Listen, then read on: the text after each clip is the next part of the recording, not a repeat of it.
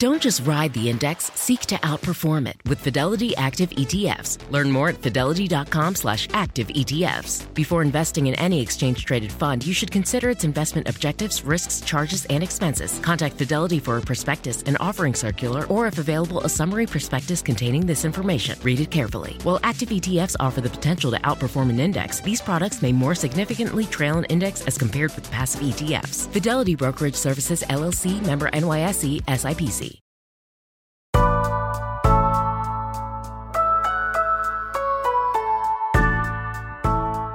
It's Wednesday, January 15th. I'm Akilah Hughes. I'm Gideon Resnick, and this is What a Day, aka the Spin Room 2 Spinner's Revenge. Uh, I think he means we're talking about the debate. That's, that's basically it.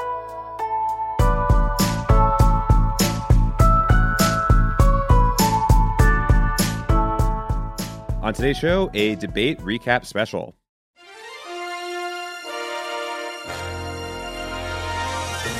Last night, six Democratic candidates took the stage at Drake University in Des Moines, Iowa, for the seventh Democratic presidential debate.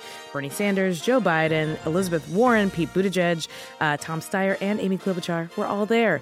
It was the final debate before the first primary voting gets underway in Iowa in just three weeks. Uh, for two hours, they debated about foreign policy, health care, child care, and who is on America's 327 million person sports team. I got power forward. Mm-hmm, mm-hmm. Uh, well, we're going to get into some key moments and themes of the night, but first, let's talk about what we thought of the debate overall. Gideon, how you feeling? Yeah, I mean, basically going into this, we knew there was a pretty close race in Iowa. That's where the debate was. That's the first contest.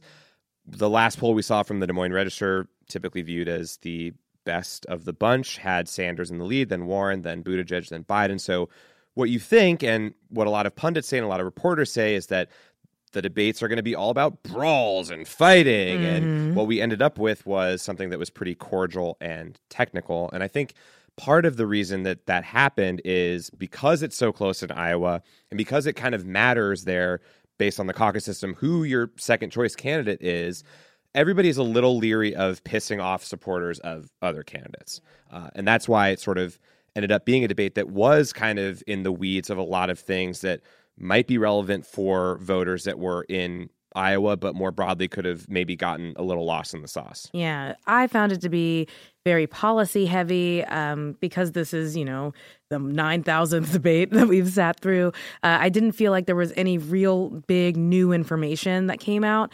Um, and there was a lot that didn't end up coming up. There, uh, you know, Puerto Rico is obviously front of mind for lots of listeners, and you know, myself included.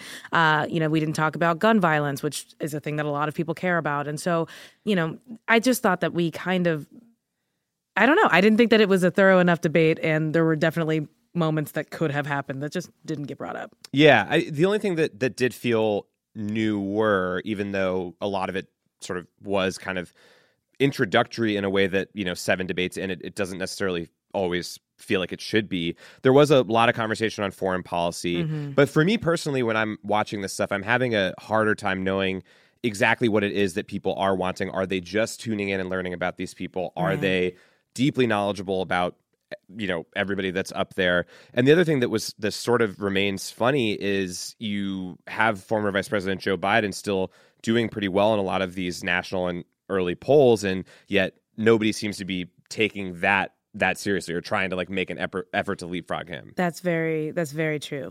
Um, well, let's go through a few key moments, starting with the opening of the debate, which focused on Iran and a question about why all of the candidates were prepared to be commander in chief. Yeah, so this is of course coming up in the context of heightened tensions with Iran that basically, you know, kicked into high gear because of President Trump's drone strike on Major General Soleimani. Here's how Senator Sanders responded to this question. In 2002, when the Congress was debating whether or not we go into a war in Iraq, invade Iraq, I got up on the floor of the House and I said that would be a disaster. It would lead to unprecedented levels of chaos in the region. And I not only voted against the war, I helped lead the effort against that war.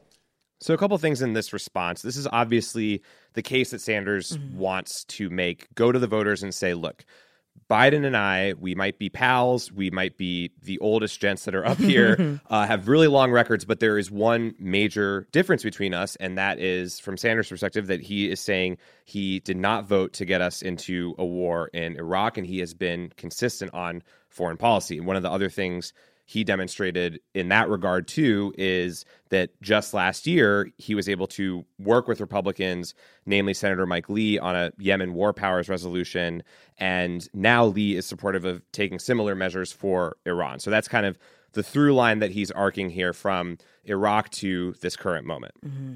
And Joe Biden got a similar question along these lines, and, and here's how he responded.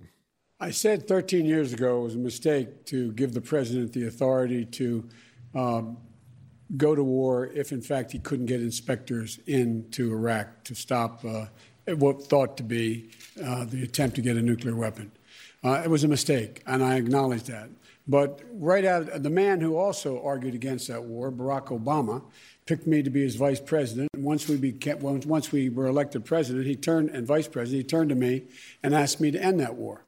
So this is obviously something that Biden has had to answer for before, and with Iran in the news, we were sort of thinking that it would come up again. Mm-hmm. And the funny thing is that in 2008, I mean, this was the, one of the major topics of of the primary w- w- that Barack Obama was in as the as the you know anti-Iraq war candidate, and now Biden yet again, having been there, is having to contend with it in his third run for the presidency.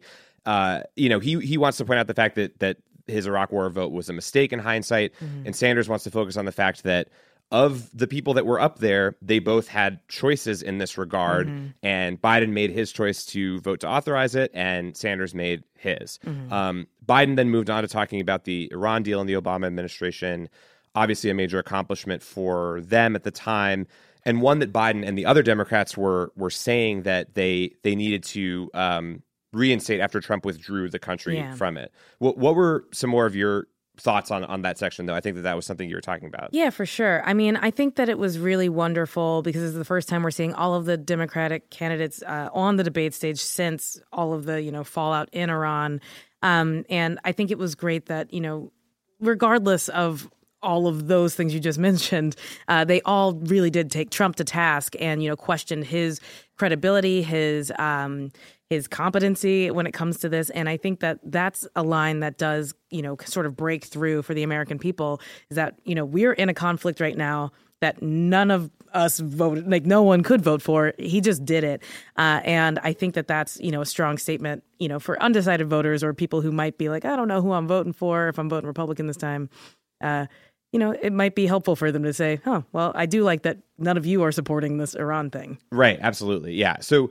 that was important foreign policy stuff. Let's move on to less important uh, other things that were going on. Mm-hmm. This highly anticipated moment for no other reason that our national love of interpersonal drama takes over. Mm-hmm. This ended up being one of the more talked about moments of the night. Senators Warren and Sanders were asked about the alleged comment that Sanders made during a meeting a year ago regarding a woman's ability, namely Warren in this case, to win the presidency. Sanders answered first. Well, as a matter of fact, I didn't say it. Uh, and I don't want to waste a whole lot of time on this because this is what Donald Trump and maybe some of the media want. Uh, anybody knows me, knows that it's incomprehensible that I would think that a woman could not be president of the United States. Go to YouTube today. There's some video of, the, of me 30 years ago talking about how a woman could become president of the United States. In 2015, I deferred, in fact, to Senator Warren. There was a movement to draft Senator Warren to run for president. And you know what? I said, stayed back. Senator Warren decided not to run, and I did. I did run afterwards. Hillary Clinton won the popular vote by 3 million votes. How could anybody in a million years not believe that a woman could become president of the United States. And let me be very clear if any of the women on this stage or any of the men on this stage win the nomination, I hope that's not the case. I hope it's me. yeah, he, he went on to say there that he would support anybody who who did win. And mm-hmm. after he said that, you know, he didn't make this remark to Senator Warren, the moderator checked again and then insinuated that he did say it and asked Warren to elaborate. So Senator Sanders, Senator Sanders, I do want to be clear here You're saying that you never told Senator Warren that a woman could not win the election. That is correct. Senator Warren, what did you think when Senator Sanders told you a woman could not win the election? I disagreed. Bernie is my friend, and I am not here to try to fight with Bernie. But look, this question about whether or not a woman can be president has been raised, and it's time for us to attack it head on. Um, and I think the best way to talk about who can win is by looking at people's winning record. So, can a woman beat Donald Trump? Look at the men on this stage. Collectively, they have lost 10 elections. The only people on this stage who have won every single election that they've been in are the women, Amy so and true. me. So true.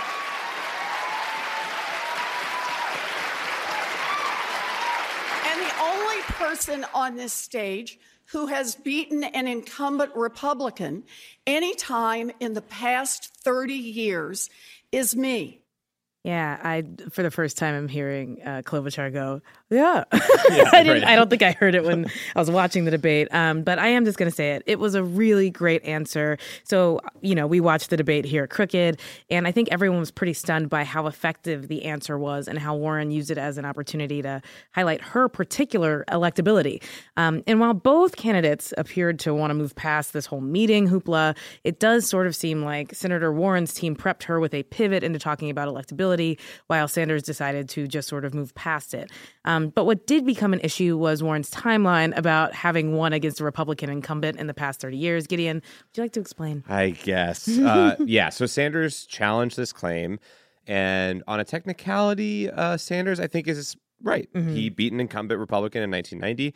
1990 was 30 years ago, but that election wasn't in January. So technically it hasn't been 30 years yet. And oh my God, why did we spend so much time figuring out the math on this?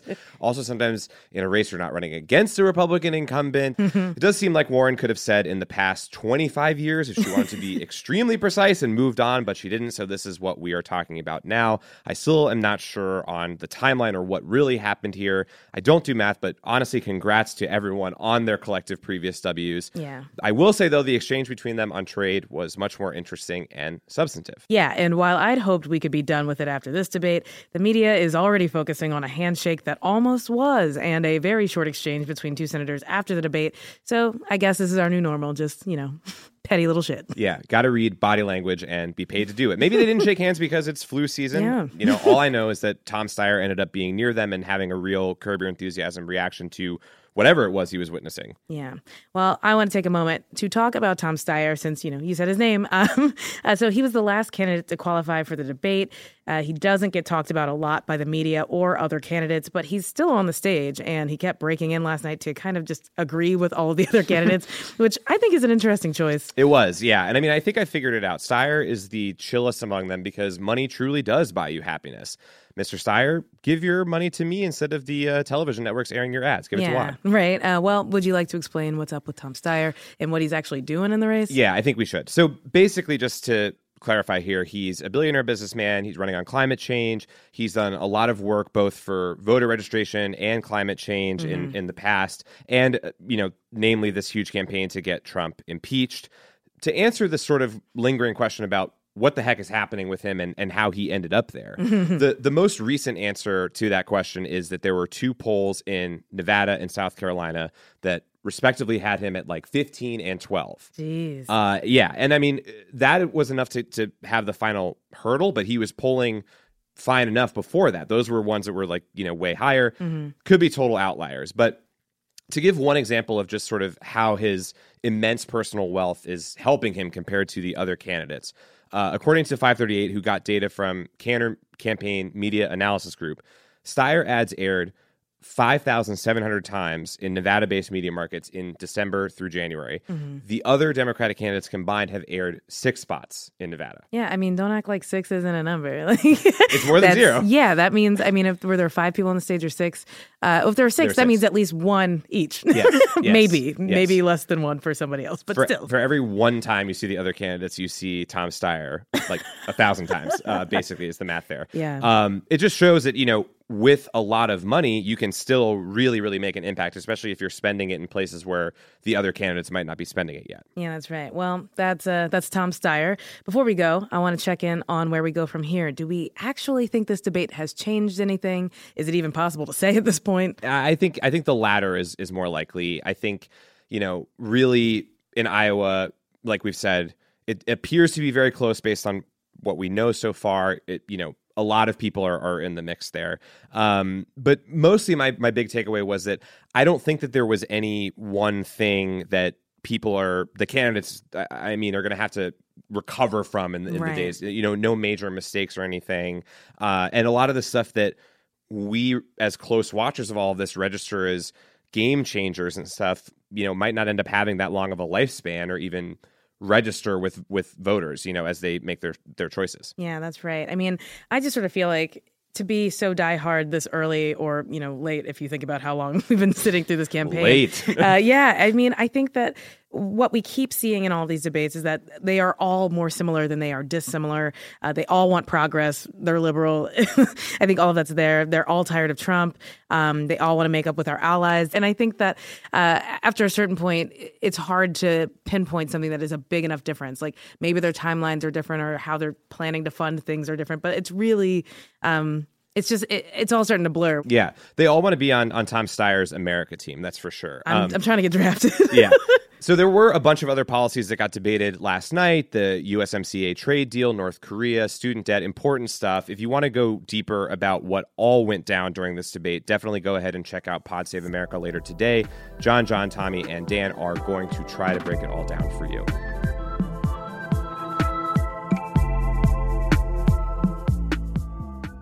What a Day is brought to you by Bouqs. This Mother's Day, give mom her flowers. She absolutely deserves the best, and that's why you should send her farm fresh flowers from Bouqs. That's short for bouquets. Bouqs has modern designs and unique flowers you can't find anywhere else.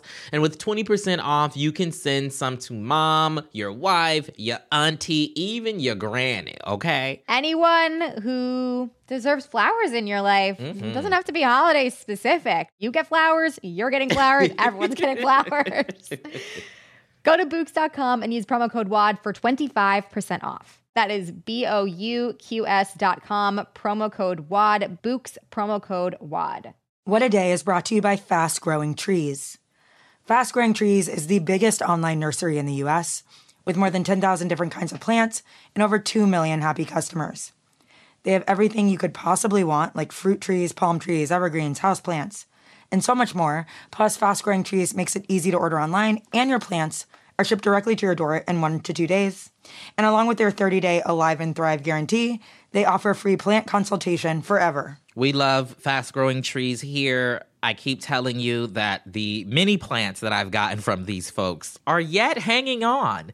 Um, and that's not because I have a green thumb, okay? This spring, fast growing trees, they have the best deals online, up to half off on select plants and other deals. And listeners to our show get an additional 15% off their first purchase when using the code WAD at checkout. That's an additional 15% off at fastgrowingtrees.com using the code WAD at checkout. Fastgrowingtrees.com, code WAD. Offer is valid for a limited time. Terms and conditions may apply.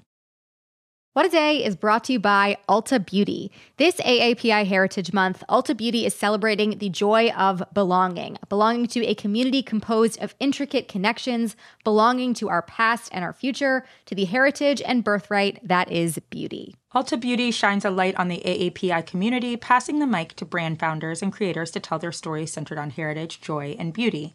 They carry AAPI owned and founded brands like Live Tinted, Peach and Lily, Glamnetic, Tree Hut, and more. Shop AAPI owned and founded brands at Ulta Beauty stores and Ulta.com. Let's wrap up with some headlines. Headlines. House Speaker Nancy Pelosi announced the House will vote today to send the articles of impeachment over to the Senate and to name the official impeachment or House managers. The trial might even kick off right after MLK weekend, so really soon. Um, but if you can't wait until then to get your daily dose of sloppy international wrongdoing, don't worry. Rudy Giuliani's associate Lev Parnas just turned in a lot of new evidence from the work he did on Trump's behalf in Ukraine. These gems include a note tastefully written on a Ritz Carlton notepad that reminds Parnas to, quote, get Zelensky to announce that the Biden case will be investigated. Lev, Oh my God, that was like your whole thing. Did you really have to write it down? Like just, or write it on your hand? there are solutions. Another note read, My name is Lev Parnas. Um, the Houston Astros fired their manager and general manager on Monday after the team was caught sign stealing and fined $5 million by the MLB. Mm. The firings continued into Tuesday when the Red Sox fired their manager, Alex Cora, who also worked for the Astros in 2017 and was implicated in the same scheme. Now, sign stealing is when you decode the hand signals between the pitchers and catchers so you know what's coming next. The Astros used some pretty advanced methods to do it, including a live camera feed outside the Astros dugout that benched players could convey to players on the mound by banging on trash cans like performers in 90s off Broadway sensation Stomp. I am not kidding. we at What a Day endorse these firings because when we turn on baseball, we want to see people hit balls and run, not learn codes and read. Okay, I just have to say, when you said banging on a trash can, I thought of Doug. So tweet at me if you thought of Doug. Hashtag banging on a trash can. Hashtag Doug or stop. All right, well, now here's some Brexit news brought to you by the letter B. Brits bewildered as Boris begs for bread to make Big Ben bong. Yeah, all right, that makes perfect sense, and I don't need any further explanation. Yeah, well, here comes one, bitch. All right, so British Prime Minister Boris Johnson wanted to pause restoration work on Big Ben so the clock tower could ring to mark Britain's exit from the EU, but the plan was abandoned because it was just too expensive. Johnson said the government was, quote, working up a plan so people can bung a bob for a Big Ben bong, but according to a speaker for the House of Commons, the plan would cost, quote, 50,000 pounds a bong. Checks out. Yeah, everyone in this story is apparently a Dr. Seuss character. Uh, the last word came from a spokesperson for the prime minister who said, quote, the public want Big Ben to bong and the money is raised, then that is great. So to our British Big Ben hive, it's kind of on you now. How bad do you want the bong? Yeah, that's what we're asking to our friends across the pond, not the bong. Folks, this April, James Bond will be facing off against a new kind of bad guy. Yeah, it's Billie Eilish. Uh. Thank you. Thank you, everyone. That was very funny. Mm. She is writing the theme song for the new Bond movie, No Time to Die. At 18, Eilish will be the youngest person to record a Bond theme, and she joins legends like Madonna, Paul McCartney, Sheryl Crow, and yes, Garbage. so look out, James Bond, because you're about to meet up with a new type of bad guy. Dude, you just said that. I I'm get sure. it. I don't. I don't know if that's true. And those are the headlines.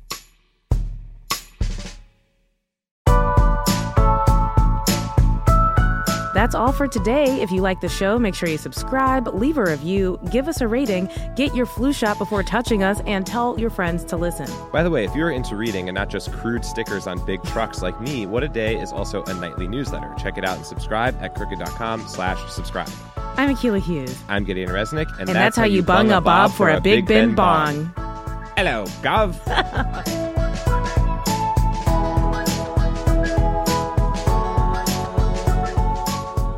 What a Day is a product of Crooked Media. It's recorded and mixed by Charlotte Landes. Sonia Tun is our assistant producer. Our head writer is John Milstein, and our senior producer is Katie Long. Our theme music is by Colin Gilliard and Kashaka.